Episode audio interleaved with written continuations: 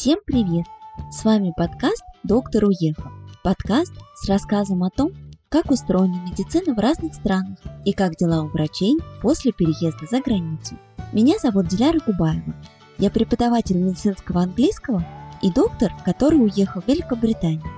Медицинские термины на английском, информацию о том, как врачу переехать в другие страны, мои мысли о работе в Англии и наши планы переехать в Новую Зеландию можно почитать в телеграм-канале «Доктор уехал». Ссылки на мой телеграм и инстаграм можно найти в описании подкаста. Наш предыдущий выпуск был с педиатром из Танзании, а сегодня мы встречаемся с Алией. Она ревматолог из Казахстана, который сейчас работает в фармакологической фирме в Швейцарии. В Роше. Вы наверняка все знаете эту компанию. Алья, у меня много вопросов. Это я не шучу, я серьезная. Я писала, у меня целый список, очень много чего хочется у тебя узнать. Но для начала, конечно, кратко расскажешь, где ты вообще училась и кем ты сейчас работаешь. Да, я приветствую всех э, слушателей. Меня зовут Алья Сарманова. Я училась, э, я училась в медицинском университете в Астане, столице Казахстана. Я закончила факультет лечебное дело, я работала врачом, терапевтом, ревматологом. Потом я закончила магистратуру в Астанинском университете, и потом я поехала на докторантуру в Англию. И вот уже в Англии я училась на докторантуре PhD, делала в университете Ноттингема. Я работаю в большой компании, в компании Roche Diagnostics, и тоже занимаюсь научной деятельностью. Именно вот по научной медицинской деятельности. А ты с кем переехала? С семьей, да? У тебя, по-моему, есть муж, сын. Где муж работает? Как у сына дела? Да, у меня есть муж, у меня сын, ему три года. Мы переехали как раз по работе мужа. Мы планировали вообще переезд в Европу из Англии, и он первый получил работу. Я как раз была в декрете, поэтому у меня вот так все хорошо сложилось. И вот мы переехали в разгар пандемии. Это было тоже особое время, но все прошло хорошо. Он тоже из Казахстана, как ты? Он наполовину русский, наполовину итальянец. Вырос да, в Италии. Очень интересно. Это новая для меня информация. Так, он наполовину русский, но гражданин Италии, и вы познакомились в Англии и теперь живете в Швейцарии. Очень классно, очень интересно, Илья. С Ильей мы никогда не виделись вживую, а познакомились в Инстаграме. Мне она понравилась, потому что она очень спокойная, интеллигентная и очень доброжелательная. А еще она эксперт в том, как писать классные научные статьи и в том, как разобраться в мире медицинской информации. Ты тоже упомянула, что ты сначала закончила PhD в Англии, да, ты защитила. И до этого у нас в подкасте был гость Мухит, он из Казахстана, тоже делал PhD в Англии. У меня такой вопрос. Это у меня такая узкая выборка супер классных ребят из Казахстана? Или у вас в Казахстане есть какой-то такой супер путь, что все сразу едут в Англию на PhD? Да, это правда. Я думаю, что это не случайно. В Казахстане есть программа, называется «Болошаг», когда можно было сдать экзамены, подать документы, и государство помогало с оплатой обучения. И даже для некоторых специальностей они, например, могли вас отправить сначала на языковые курсы, а потом уже получить полный офер и остаться учиться. То есть действительно это дало возможность многим студентам, кто, ну даже я, например, никогда бы не подумала, что я решусь поехать учиться в Англию. Слушай, очень классная программа, а ты можешь сказать примерно, сколько людей потом возвращаются в Казахстан? Или те, кто уехали, потом уже,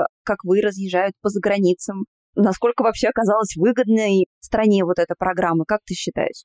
Ну, сложно сказать. Все-таки большая часть людей уезжала на магистратуру на стажировки, и я знаю, что практически все они возвращались потому что все равно за тобой закрепляется рабочее место. Это программа с обязательствами, то есть ты должен либо вернуться, либо выплатить назад. Но все-таки для PhD я слышала, что очень много осталось, потому что это все-таки большой срок, уехать на 3, 4, на 5 лет.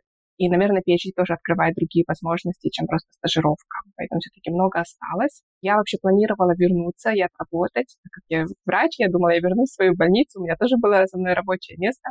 Но сложилось все по-другому, и действительно через 4 года планы поменялись, и мы решили на семейном совете выплатить, хотя это достаточно все равно большая сумма, но я до сих пор выплачиваю это как мой как бы студенческий кредит. А, любопытно, слушай, я не знала. Интересно.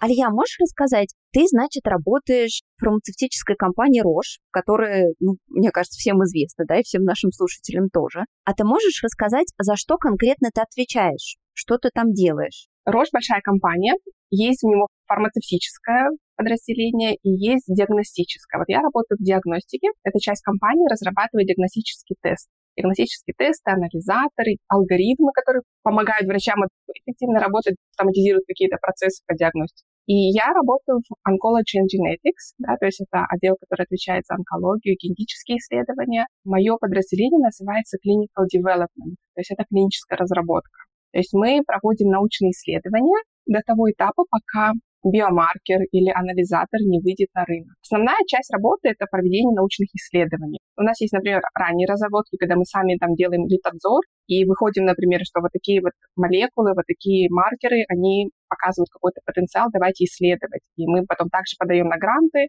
также потом все это организуем, так же, как в университете. А есть, например, другие моменты, когда уже маркер в разработке, и нам, например, он приходит из лаборатории, и они говорят, вот это хороший маркер, хотим его развивать и, возможно, в будущем продавать, мы тогда организуем научные исследования для них. Я почему спрашиваю? Потому что чем занимается доктор-ревматолог, мы все коллеги, да, понимают, что вот ты пришла, у тебя прием, стационарные пациенты. А чем занимается врач, когда он стал работать в фармакологической компании? Ну вот для меня до сих пор немножко загадка. Ну вот ты встаешь с утра, что ты? Идешь искать идеи, читаешь научные статьи, или ты редактируешь их, или вы обсуждаете с коллегами. Как вообще вот в быту это происходит? Да, на самом деле, да, заданий много, но вот просто чтобы было понятнее, мое рабочее время, оно заранее прописано. Я знаю, в каком месяце, сколько, например, процента моего рабочего времени должно уходить на те или иные проекты. Да, то есть у меня, например, есть несколько проектов моих основных, на которые уходит, например, 70% моего рабочего времени.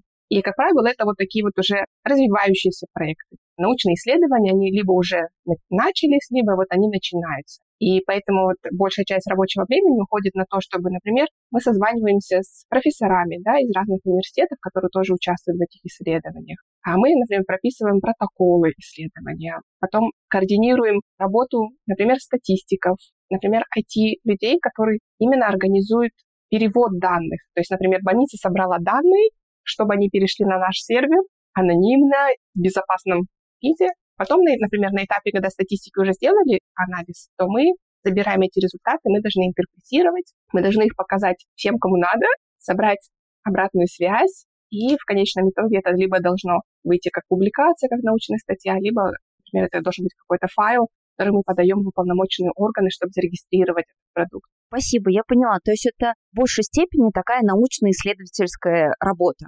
Единственное отличие вот от университета, там все-таки обычно ты работаешь на один, на два проекта, да, ну, больших научных исследований. И это вот основная часть твоего времени. Тогда как здесь параллельно я могу, у меня есть 10 проектов, да, или 15, и они на разной стадии. То есть, например, сегодня я пишу протокол для одного, например, завтра я координирую перевод данных из больницы в э, компанию, например, послезавтра я организую созвоны с профессорами, то есть, ну, на разных этапах. С одной стороны, это интересно, это не дает тебе скучать, потому что я работаю 100% из дома. И мне кажется, если бы я занималась какой-то очень скучной работой, было бы очень сложно себя дисциплинировать. Ну, слушай, 10-15 проектов — это действительно сложно. А кто тебе дает вот это процентное соотношение, сколько процентов ты должна одному или другому проекту? Это сверху или ты сама распределяешь? Это сверху. Это так очень интересно, это немножко как э, искусственно, но получается внутри компании разные отделы, у них свой бюджет. И вот, например, бизнес-команда, она как бы покупает наше время. То есть мы вроде бы одна организация, но чтобы мы начали работу над этим, они должны оплатить это время сначала. И как бы это такой внутренний бюджет. Также, например, если мне нужно вдруг, у меня пришли данные, и мне нужно сделать статистический анализ, я тоже иду к статистикам и говорю, вот у меня есть такой анализ, мне на один месяц нужно, например, 20% полной ставки одного статистика потому что мы работаем, здесь вот интересная структура, вот она для меня была новой, может быть, не все это слышали, называется матричная организация. Есть вот более иерархичная структура, вот как мы привыкли, заведующее отделение, главврач, заведующее отделение, врач, да, например. Тогда как у нас иерархия, она немножко горизонтальная. То есть, например, мы работаем в нашем отделе, у нас 12 ученых, таких же, как и я, и мы все работаем на разных проектах. Мы не работаем друг с другом, мы не работаем под нашим заведующим, он нам не говорит, кто что делает, он не участвует в проектах. Это не то, что последнее слово за главным, последнее слово за твоим начальником, он вообще не участвует в этой ежедневной работе.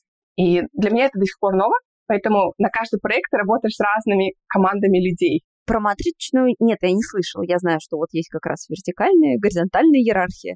А матричная действительно интересно, особенно когда ты рассказывала, что надо самим искать, значит, статистика, то есть ты просишь, сама запрашиваешь, что нужно конкретно для того проекта сейчас. Но это действительно дает такую самостоятельность и вместе с ней ответственность. То есть ты понимаешь, э, какой результат ты ждешь и как бы работаешь с командой целенаправленно. Интересные факты о Швейцарии. Вопрос. Кто знает столицу Швейцарии? Это Цюрих, Женева, Берн, Оказалось, что в Швейцарии нет официальной столицы. Эти города являются столицами в своих районах, кантонах, но не столицами всей страны. Вот так у них не принято, чтобы кто-то был главнее остальных. Воскресенье считаются днями для тишины и красоты. Нельзя делать ремонт, косить траву, сушить белье на улице. Вы знаете, как Швейцария снизила уровень смертей от передозировки наркотиков? Она их разрешила. В смысле разрешила использование веществ в специальных комнатах, где людям выдаются чистые шприцы, чистые вещества без примесей, и это происходит под присмотром. Они подумали, что наказывать наркоманов бесполезно, надо помочь им избежать осложнений. Также благодаря этому в стране снизились уровни ВИЧ-инфекции и гепатита С, а также криминала на улице. На всякий случай, наркотики опасны, избегайте их. Знаете, за что вас могут оштрафовать? Если у вас живет всего одна морская свинка. Они там защищают права животных, и свинок, и крысок, и шиншил можно содержать только по паре или группками, чтобы они не скучали. Иностранцы составляют четверть всего населения Швейцарии. Несмотря на любовь швейцарцев к голосованию по любому чиху, женщины получили право голоса только в 1971 году а в одном из кантонов, и то только в 90-м.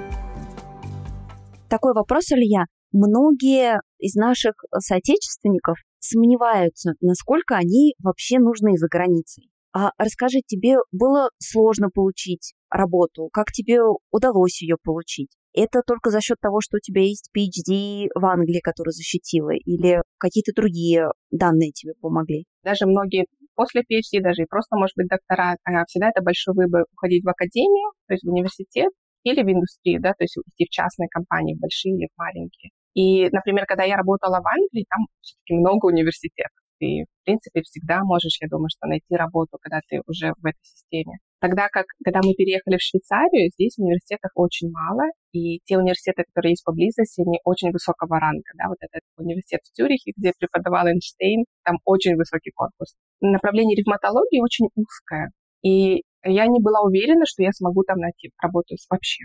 Поэтому я начала вообще план B, у меня был а, вернуться в практику. Я начала подавать на подтверждение диплома. И план C, я смотрела другие возможности, да, то есть компании, там здесь очень много non-profit, благотворительных вот таких общественных организаций. И в Рош я попала совершенно случайно. Меня нашли рекрутеры, и очень быстро, буквально за 2-3 недели я получила офер. Таким образом, я попала в компанию. Я думаю, что PhD — это всегда большой плюс, плюс медицинское образование — это всегда большой плюс, и на это смотрят. Но, с другой стороны, это не обязательно. Потому что я вот, например, сужу по своему коллективу. Вот я сказала, у нас 12 ученых, мы работаем все на одинаковой как бы, да, должности и занимаемся одним и тем же. Но у всех пришли с разным бэкграундом. Среди нас есть чистые статисты, да, которые пришли с чистым статистическим математическим образованием. Я единственный врач. Есть эпидемиологи, есть вот специалисты общественного здравоохранения, есть вот чисто такие гистологи, патологи.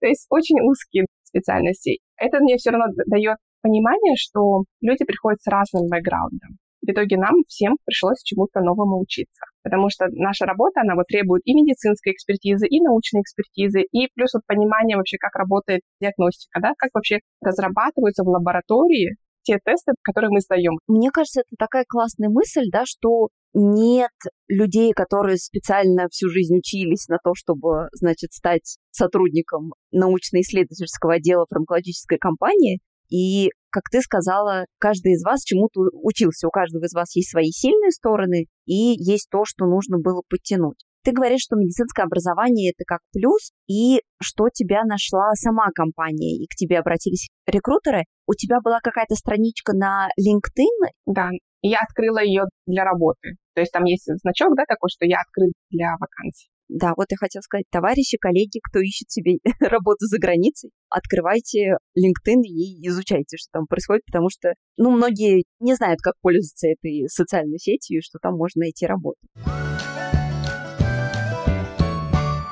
Алия, ты скучаешь вообще по работе практического доктора, по работе ревматолога? Иногда больше, иногда меньше, но скучаю, конечно. Поэтому, да, тот момент, когда вот как раз у меня был декретный отпуск, и я уже была вне а, университета, мне очень хотелось вернуться. Сейчас я вот уже полностью головой погрузилась в эту новую работу. Я сейчас работаю уже два с половиной года.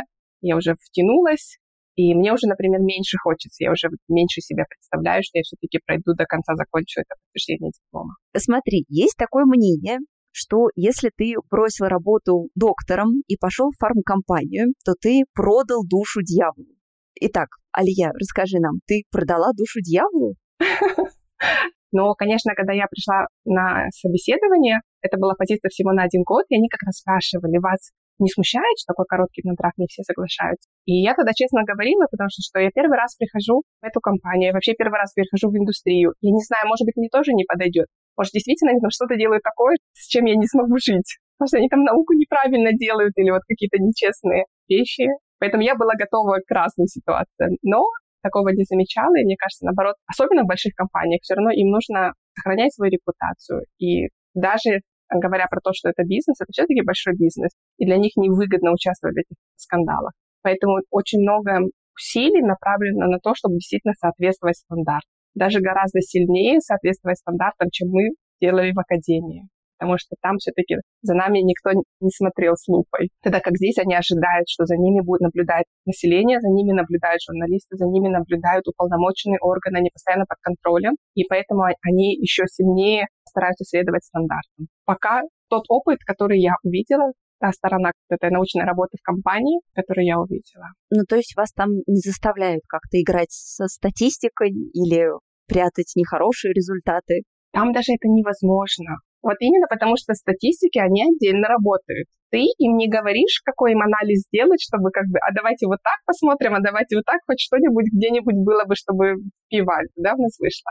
Ты не можешь, ты им должен сказать просто свою цель, и они тебе потом выдают результат. Нет значимых результатов, и все. Алия говорит про P-value. Если очень упрощать, то это такой критерий, который говорит о том, что результаты исследования не случайны и имеют вес в науке. Иногда бывает, что ученый получает результаты, но критерий недостаточно хорош, чтобы публиковаться. Поэтому многие начинают по-всякому вертеть цифры и результаты в надежде, что что-то толковое все-таки из них получится. По сути, это притягивание результатов за уши, и это считается недобросовестным поведением в науке, но оно достаточно часто. У тебя нету под рукой данных, чтобы ты их сам мог массажировать до тех пор, пока что-нибудь не выйдет. И, например, вот даже разделение должностных обязанностей, например, мы очень много работаем с бизнес-командами, но по должностным обязанностям они не имеют права нам говорить, как делать научные исследования. Несмотря на то, что бюджет приходит всегда из бизнес-команды, но мы, как научные сотрудники, у нас есть свой как бы нейтралитет, и мы можем, например, а, разработать такой протокол, как мы считаем нужным, чтобы правильно сделать это научное исследование. Если вы едете, например, на конференцию вместе, например, да, с бизнес-командой, и к вам подходит врач и спрашивает, какой анализатор, например, лучше, какой онкомаркер лучше, вашей компании или не вашей компании, почему? Бизнес-команда не имеет права отвечать на такие вопросы, потому что они финансово заинтересованы, это все равно коммерческая должность. Тогда как мы считаемся, что мы независимы, мы имеем право говорить, что да, существует на рынке 50 маркеров, может быть, на рынке есть 20. И, например, в прошлом году вышел какой-то метаанализ, который показал, какой из них лучше. То есть мы опираемся на научные факты, но мы можем говорить в общем. Как в целом устроена медицина в Швейцарии? Она вся платная? А в Швейцарии страховая медицина. Страховки очень дорогие. Например, у нас на это уходит почти что 10% нашей зарплаты. То есть где-то 10% твоей зарплаты если ты вдруг захочешь пойти к врачу, то тебе полностью покроет эта страховка или тебе придется какое-то количество доплачивать самой? Ну, это зависит от, вот здесь есть понятие франшизы. Мы, например, выбрали, чтобы на первый год приехали, минимальную франшизу в 300 франков. То есть все, что до 300 франков, мы оплачиваем сами, то есть нам счет потом возвращается. Все, что свыше, оплачивает компания. Но, например, 300 франков – это примерно вот 300 евро, но в Швейцарии это не так много, потому что один раз ходить к гинекологу – это уже как минимум 200 франков вам выставят счет. То есть 300 франков – это примерно один раз ходить к гинекологу в год и один раз к терапевту, может. Я слышала, что практикуется гомеопатия в Швейцарии. Это правда? Да, в Швейцарии вообще очень много нетрадиционной медицины входит в страховку. И это как раз вот показательно про швейцарское общество, где я думаю, что вы слышали, здесь очень демократическое общество, здесь постоянно проводят референдумы. Это не как вот в Англии, что раз в 10 лет какой-то очень большой референдум. Здесь проводится референдум каждые 2-3 месяца, 4-6 раз в год. Они голосуют по всем поводам. И это работает у них. И вот как раз с альтернативной медициной так и случилось. Где-то в 2003-2005 году альтернативную медицину исключили из того списка, который покрывается страховкой, потому что они считали, что это не доказательство, мы не собираемся за это платить. Но люди вышли с референдумом и вернули, потому что они хотят получать массажи, спа-лечение, гомеопатию. И действительно это практикуется даже в больнице. Блин, классно. То есть это люди сами запросили, и э, если это их решение, то как бы никто и, не смог им сказать нет. Ну, я помню, что в сторис ты как-то сама говорила про профилактические осмотры, и, по-моему, сына ты тоже водила. Расскажи, как проходили приемы, что тебя удивило, что отличается вот э, от нашей медицины. Ну, в плане вообще организация медицинской системы, здесь очень много частных кабинетов, которые тоже покрываются страховкой, и можно выбрать такую страховку, где ты можешь ходить к любому врачу, в том числе вот в частный кабинет. И это буквально вот кабинет, только кабинет, и, может быть, секретарь сидит. Есть также поликлиники, мы выбрали поликлинику, потому что нам как-то это более привычно. То есть мы не привязаны к какому-то врачу, но мы можем всегда приходить в эту поликлинику, и они там выберут для нас врача. И вот в этой поликлинике они все равно очень эффективны. То есть когда ты приходишь на прием, они тебе сразу возьмут кровь, пока ты дошел до врача, у тебя анализ уже у врача высвечивается. Даже если врач что-то тебе попросил, например, сдать анализ или сделать прививку, он тут же там заполняет что-то в компьютере, и ты идешь следующий кабинет, и тебе медсестра все это делает сразу. То есть тебе не нужно дополнительно записываться. Потому что я помню, вот в Англии мне бы с этим было сложно. Те амбулатории, в которые я прикреплялась, там всегда это было как-то сложно. Ты один день идешь к врачу, на следующий день ты идешь на анализ, там еще нужно выждать очередь у этой медсестры, которая возьмет тебе кровь. То есть это было сложно. Так как здесь все-таки они стараются делать более эффективно. С одной стороны, это практически удобно да, пациентам, с другой стороны, мне кажется, это им тоже финансово выгодно, потому что страховка, если это покроет пару лишних анализов, то, что они сделают, это для них несущественно. А в целом, как тебе кажется, там лечат по доказательной медицине или, как ты говоришь, любят засунуть несколько ненужных анализов на всякий случай? Есть разные врачи. Даже в моей поликлинике я уже поняла, кто из врачей более доказательный, кто из врачей все-таки очень, очень сильно привержен к разным другим лечениям. И я теперь в регистратуре знаю, кому брать талончик. А ты, по-моему, рассказывала, что мужу больше понравился такой врач-гомеопат, да, который любит много всего назначать, а тебе, наоборот, более такой жесткий подход, только то, что надо, а если не надо, то и само пройдет. Да, я все-таки за ну, такой минимализм в лечении. То, что надо, надо, то, что не надо. А эти врачи, они все местные или они откуда-то приехали там работать? Ну, на самом деле здесь очень много приезжих врачей. Вообще по статистике, мне кажется, 30-40% врачей не местные. Потому что здесь так устроена система образования, что они изначально выпускают недостаток врачей. И для них это выгодно, потому что к ним приезжают врачи из всех соседних стран. Из Германии, в основном из Германии, из Италии, Австрии и Франции, да, из соседних стран. Я долго думала, как же я себе представляю коренного жителя Швейцарии. Французы, понятно, да, там англичане, итальянцы. А кто такой этот швейцарец? У меня не очень получилось, но кроме того, что он какой-то очень богатый и очень спокойный. Расскажи нам, так ли это? Как выглядит настоящий швейцарец или швейцарка? Очень сильно зависит от того, где вы живете, потому что вы знаете, что в Швейцарии есть три части. Это немецкоговорящая, французскоговорящая и итальянскоговорящая. Мне кажется, вот мы живем в немецкоговорящей Швейцарии, и мне кажется, что они очень похожи на немцев. Есть, конечно, свой диалект, но на самом деле они очень похожи. А что-то ты заметила необычного в их менталитете? Наверное, любовь к спорту. Вот здесь вот очень это популярно, идти ходить в поход, в горы. На лыжи. Здесь даже в школе есть лыжные каникулы, когда люди здесь все ездят на лыжи. Наверное, приверженность к спорту, поэтому все-таки среди местных мы вот видим, они более спортивные, активные. На вид всегда очень просто одеты, просто, но со вкусом, стильно, аккуратно. Правда, что они там все богатые, и у них есть счета в швейцарских банках, раз они там живут?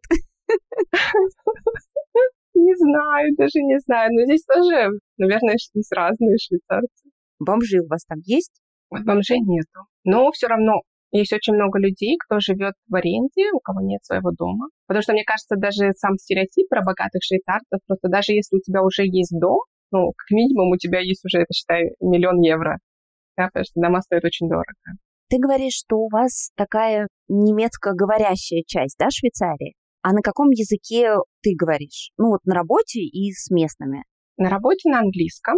В принципе, для международных компаний все говорят на английском. Но все равно есть отделы, где они говорят на местном, больше на местном. В нашей компании это более технические специальности, лаборатории. Например, в садике, куда ходит мой ребенок, они говорят в основном на местном. Некоторые из них говорят на английском, некоторые нет.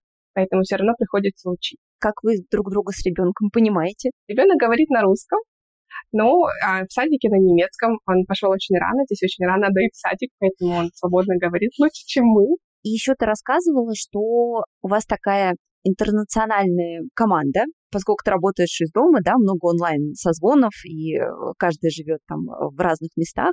Ты даже рассказывала, что есть какие-то, ну, что-то типа микроконфликтов, каких-то недопониманий, что немцы там не хотели кого-то хвалить. Можешь рассказать немножко побольше про вот такие разные культуры и как вы все вместе работаете? Наше дело всего трое в Швейцарии, у нас двое в Германии, остальные все в США. В Америке они больше ожидали, чтобы сильно их хвалили, вот словами, чтобы это все красиво выражалось. Тогда как, например, в Германии они считают, что людей не нужно хвалить за то, что они делают свою работу. Это их работа, делать их работу. Только если ты сделаешь что-то сверхъестественное, тогда тебя нужно похвалить. А если ты просто делаешь свою работу хорошо, это твоя работа. Ну да, не уволили, и спасибо. Да-да-да. То есть вот такая разница менталитет. А ты для себя какие-то сделала заметки там вот э, с людьми из этой страны надо вот так разговаривать, вот эти там, не знаю, обидчивые, вот эти строгие. Наверное, для меня самые важные были я работаю с Азиатско-Тихоокеанским регионом. И это как раз был большой пункт в моем э, интервью, потому что они изначально набирали человека, который знает специфику этой работы. Однажды был такой конфликт на работе, когда мы с японскими коллегами не могли найти общий язык. У нас просто не строилась работа. Мы им что-то говорим, они не делают, мы не можем до них достучаться, они не приходят на совещание. И в какой-то момент это был очень большой кризис. Вот с европейскими и американскими коллегами мы пытались найти решение, вот что бы нам сделать. Не подумав про их менталитет, мы начали идти все выше и выше и выше. Мы спрашивали у их боссов, что мы делаем не так. Мы спрашивали у боссов боссов, как нам наладить отношения с их командой. И в какой-то момент мы поняли, что это все было неправильно. Это же иерархичное общество, когда мы жалуемся их начальнику, что их работники с нами плохо разговаривают, это еще сильнее усугубляло ситуацию. С каждым разом это было все хуже и хуже. И мы предложили этим работникам выходить на совещание без начальства. Организовали для начальства другие совещания с таким очень интересным названием, там стратегические митинги. А для остальных работников мы просто сделали такой operational, it's operational, просто вот поговорим о ежедневных проблемах, о ежедневных каких-то мелких вещах, и мы их разделили, и оказалось, что этого просто было достаточно, чтобы эти работники действительно с нами вошли в контакт, и мы закончили этот проект. Да? То есть это вроде бы такой небольшой момент, но пока до нас это не дошло, у нас не, не получалось ее решить. Это очень классная, очень интересная история. Я спросила коллег э, в Телеграме в Инстаграме, какие вопросы, значит, задать доктору из Швейцарии, который работает в фармкомпании. Напоминаю, что у меня есть э, ссылки на мои контакты в описании эпизода. Говорят, что Швейцария – это страна, куда клиническим врачам практически невозможно попасть. Так ли это? Я знаю, что здесь большая проблема с тем, чтобы становиться вот как уровня, да, как э, в Англии консультант, то есть до уровня старшего ординатора, консультанта, вот такого эксперта. Потому что здесь все равно это небольшая страна, здесь а, небольшое население, относительно здоровое, И врачи просто они не могут набрать достаточно пациентов, чтобы подать на этот следующий уровень. Это вот как, например, если сравнить вот в Казахстане, у нас есть категории, да, то есть на каждую категорию у тебя должны быть какие-то определенные навыки. Это, и это вот сильно заметно по, например, по хирургическим специальностям и по узким специальностям. У тебя должно быть какие-то определенное количество этих операций, таких сложных, или каких-то сложных пациентов, или сложных процедур, которые ты должен выполнить, чтобы подать на эту категорию высокую. Здесь просто им требуется 10-12 лет только, чтобы до этого дойти. Я это слышала от других. Может быть, это неправда, может, это просто слухи. Но я слышала от других, что они, например, могут ехать в Германию, где гораздо больше поток пациентов, быстрее набрать вот это необходимое количество пациентов, подать на эту категорию, а потом уже приехать в Швейцарию с категории. А ты знаешь вообще докторов из Казахстана, там, Беларуси, Украины, России, кто в Швейцарии работает именно доктором? Или у тебя нет таких знакомых? Только несколько. Не знаешь, они учились у себя в стране и потом переезжали? Ну вот я знаю, что врач из Казахстана, он переехал очень давно. Да, он учился в Казахстане, но он потом работал в Германии и переехал сюда. И для многих это вот такой путь. Многие переезжают после того, как они подтвердили диплом в Германии. Как вообще попасть в фармакологическую индустрию врачу в Европе или в Швейцарию конкретно, не имея предшествующего опыта работы в фарме?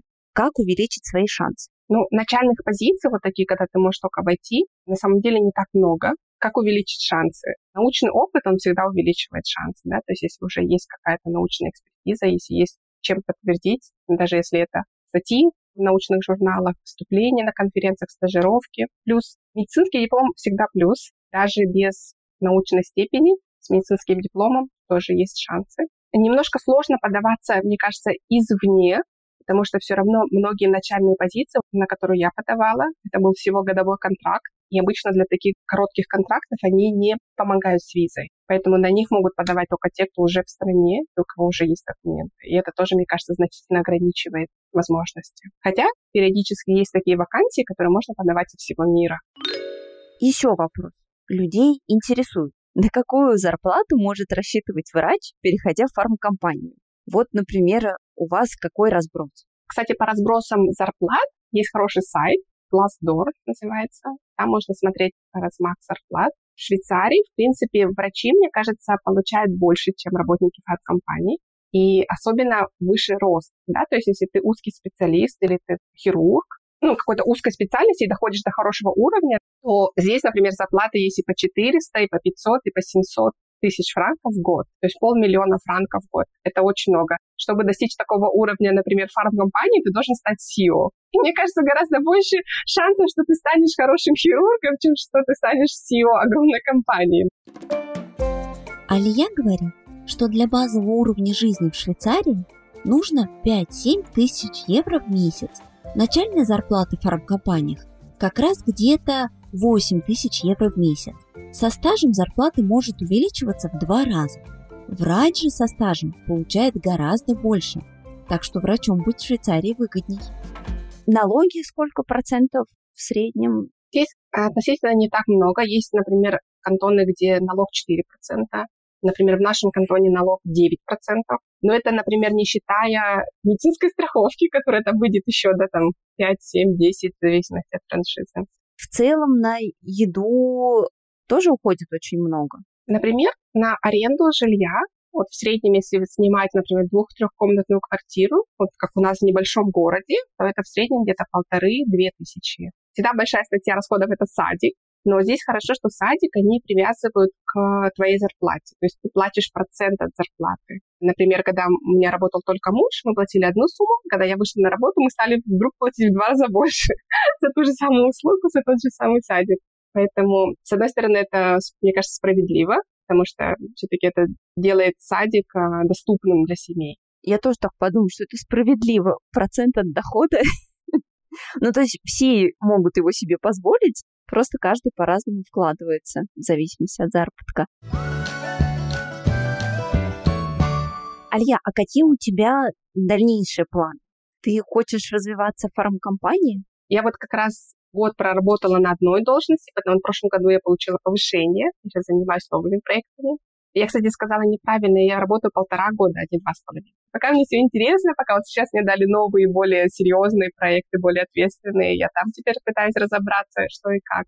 Ну, в ближайшие, мне кажется, пять лет я еще здесь. У вас есть шанс получить гражданство Швейцарии или вам это и не нужно? Гражданство мы можем получить, 10 лет нужно.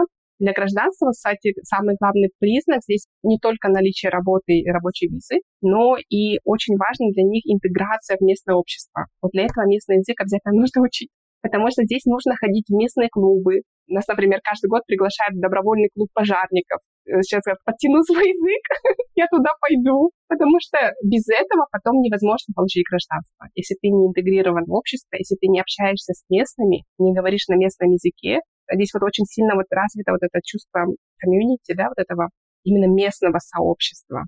А ты куда-то уже ходишь? Церковный хор? Пока нет. Пока вот язык не позволяет, но мы все равно надеемся, потому что все-таки с ребенком легче, потому что когда дети пойдут в школу, все равно у них вот а, есть вот эти общие интересы, у них все равно какие-то появляются.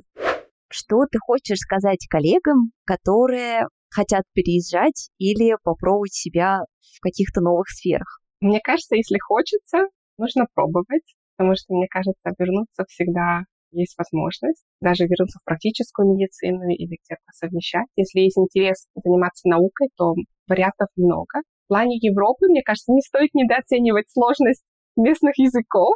Это все-таки достаточно большой дополнительный вот интеллектуальный и вообще временной ресурс, который нужно тратить на изучение местного языка. Поэтому я очень рада, что для учебы я выбрала Англию, где хотя бы ты учишь английский и на работе, и на учебе, и в быту, потому что это очень большой плюс. Когда есть желание, когда есть какая-то мечта или, может быть, план, то нужно находить возможности и находить людей, которые могут вам в этом помочь, даже просто поделиться вот своим путем, потому что я тоже, когда искала работу, когда рассматривала эти свои план B, план C, план D, я тоже очень много разговаривала с коллегами, просто со знакомыми, просто с людьми в интернете. Просто спрашивала, да, вот как у вас получилось, а, на что обратить внимание, даже незнакомые люди мне давали хороший совет. Иногда достаточно буквально пары предложений, чтобы тебе дать какую-то новую идею. Поэтому нужно находить возможности и пробовать. А мне кажется, это стоит попробовать, чем остаться и потом думать, что вот я же хотел, я вот мог бы.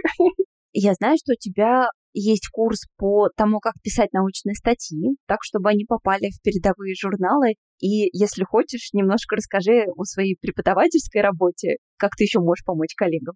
Да, это был мой такой проект, когда закончила постдок в Англии. Очень много моих коллег с Казахстана ко мне обращались с этим вопросом.